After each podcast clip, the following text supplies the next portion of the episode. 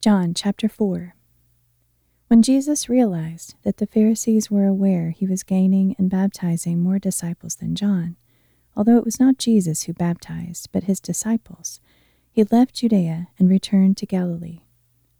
Now he had to pass through Samaria, so he came to a town of Samaria called Sychar, near the plot of ground that Jacob had given to his son Joseph.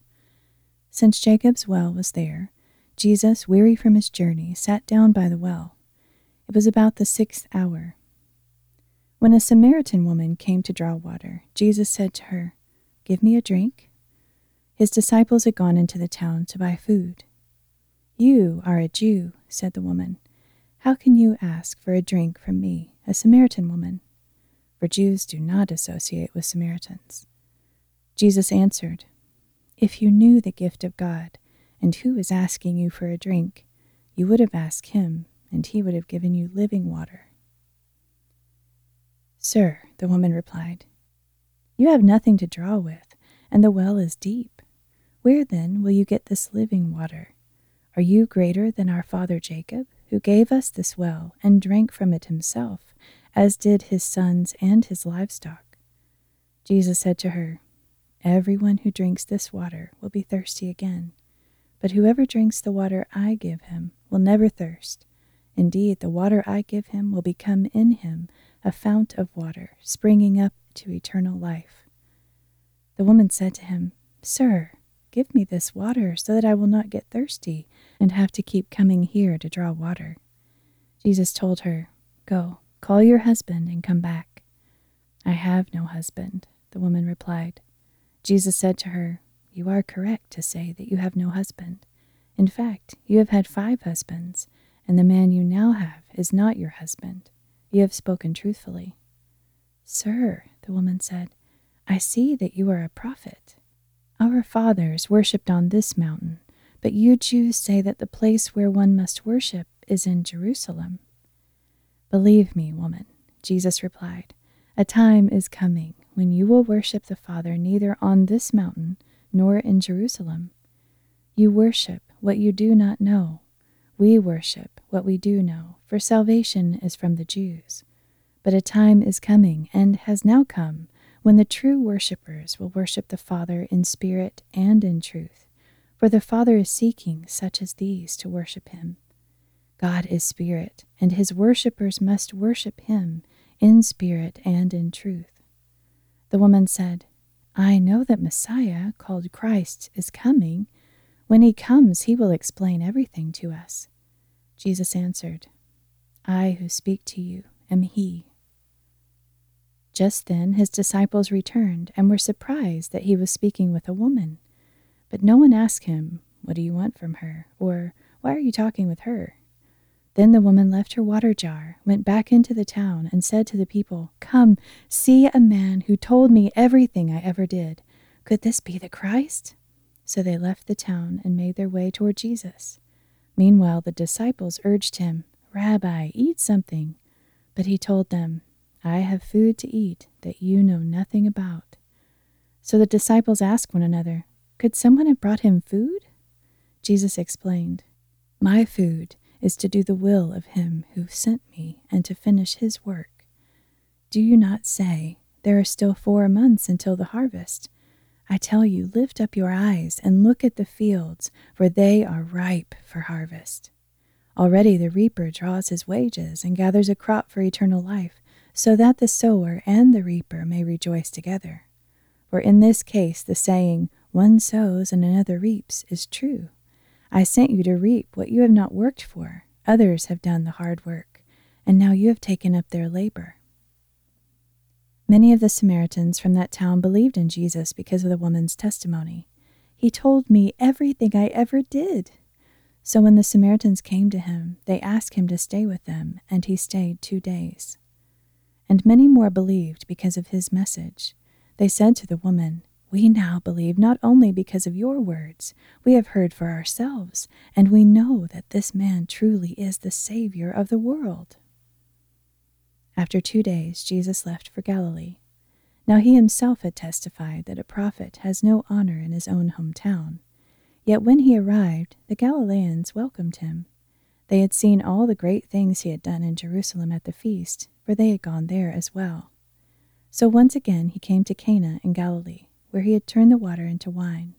And there was a royal official whose son lay sick at Capernaum. When he heard that Jesus had come from Judea to Galilee, he went and begged him to come down and heal his son, who was about to die. Jesus said to him, Unless you people see signs and wonders, you will never believe. Sir, the official said, Come down before my child dies.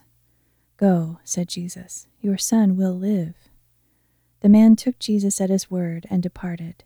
And while he was still on the way, his servants met him with the news that his boy was alive.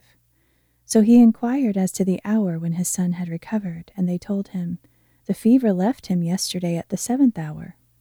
Then the father realized that this was the very hour in which Jesus had told him, Your son will live. And he and all his household believed. This was now the second sign that Jesus performed after coming from Judea into Galilee. Chapter 5 Some time later there was a feast of the Jews, and Jesus went up to Jerusalem. Now there was in Jerusalem, near the sheep gate, a pool with five covered colonnades, which in Hebrew is called Bethesda. On these walkways lay a great number of the sick, the blind, the lame, and the paralyzed. One man there had been an invalid for thirty eight years. When Jesus saw him lying there and realized that he had spent a long time in this condition, he asked him, Do you want to get well? Sir, the invalid replied, I have no one to help me into the pool when the water is stirred. While I'm on my way, someone else goes in before me. Then Jesus told him, Get up, pick up your mat, and walk. Immediately the man was made well and he picked up his mat and began to walk. Now this happened on the Sabbath day, so the Jews said to the man who had been healed, This is the Sabbath. It is unlawful for you to carry your mat.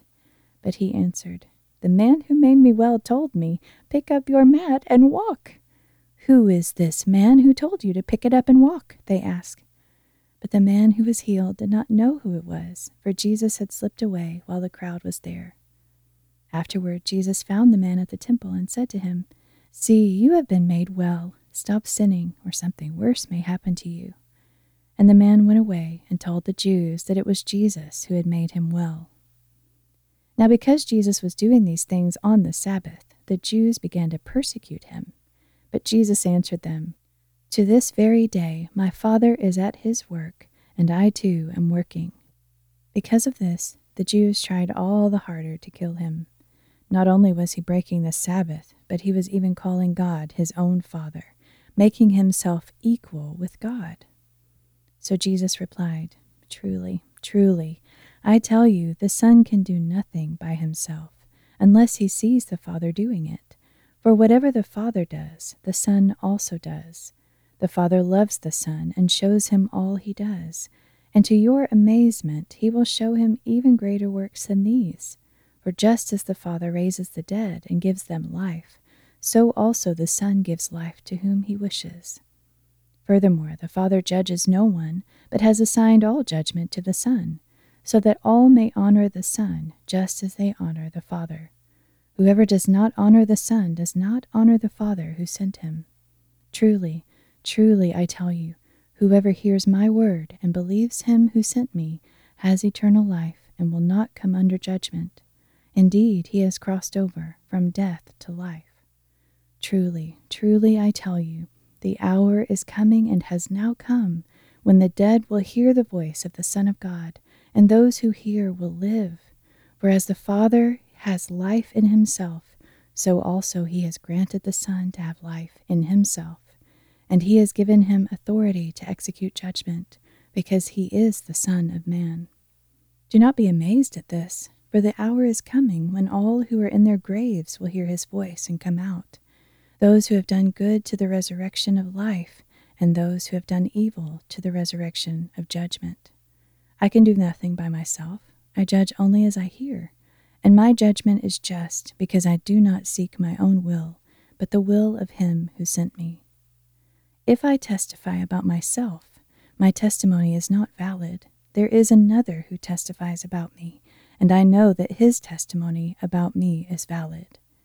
You have sent to John, and he has testified to the truth. Even though I do not accept human testimony, I say these things so that you may be saved. John was a lamp that burned and gave light, and you were willing for a season to bask in his light. But I have testimony more substantial than that of John. For the works that the Father has given me to accomplish, the very works I am doing, testify about me that the Father has sent me. And the Father who sent me has himself testified about me.